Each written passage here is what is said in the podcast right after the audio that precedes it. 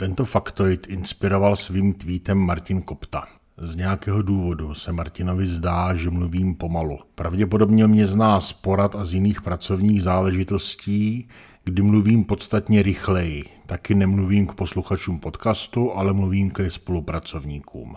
Ve faktoidu se vyhýbám hovoření o faktoidu samém, ale tentokrát udělám výjimku a udělám takový metafaktoid nebo defaktoid. Martin totiž není jediný, kdo mě zná z reálného života a kdo má dojem, že můj hlas ve faktoidu je jiný, než oni pamatují. Jedna bývalá kolegyně mě podezřívala z toho, že svůj hlas upravuju nějakými speciálními efekty, které z něj dělají hlubší a pomalejší. Pravda je taková, že většinu faktoidů točím tak říkajíc na první dobrou, že si nepřipravuju scénáře, nečtu to, co říkám a hovořím většinou z patra. Poté, co faktoid namluvím, tak vystříhám drobné mlaskání a vzdychání a nadechování, abyste to nemuseli poslouchat, ale výšku hlasu nijak neupravuju. Má to jeden jednoduchý důvod.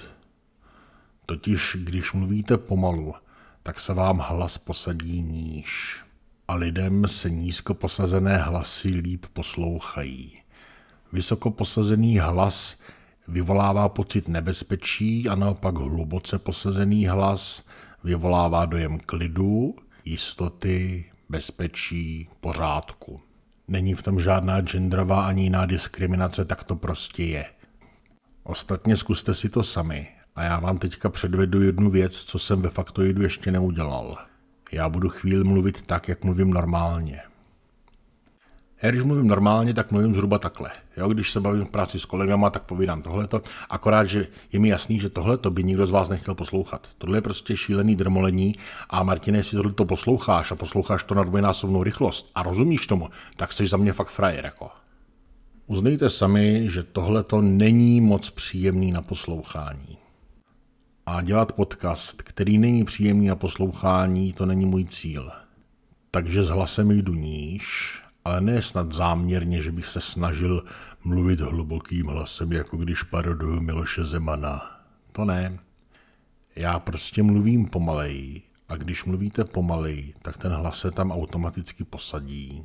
A vy pak mluvíte klidným, pomalým, hlubokým hlasem, jak říkal jeden z posluchačů, hlasem pohřebním, ale já doufám, že pohřební je jenom tón, nikoli v obsah. Plus tedy navíc nejsem žádný rétor a nemáme vycvičená mluvidla přes všechny ty tate tato tumete, takže se občas zadrhnu a to nechci. A když mluvím pomalej a z patra, tak se mi to nestává. Takže to je celý důvod, proč je faktoid takovým hlubokým, klidným a pomalým hlasem. Není to tedy proto, že bych se snažil znít dramaticky, jako když mistr Lukavský přednáší na Forbíně monolog. To ne.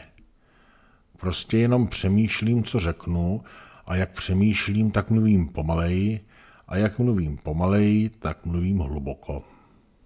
A navíc mám pocit z několika podcastů, co jsem slyšel, že je sakra poznat, jestli to, co říkáte, říkáte sami a z patra, nebo jestli to čtete. Protože když to čtete, tak to šustí papírem a nejenom doslova, ale i obrazně.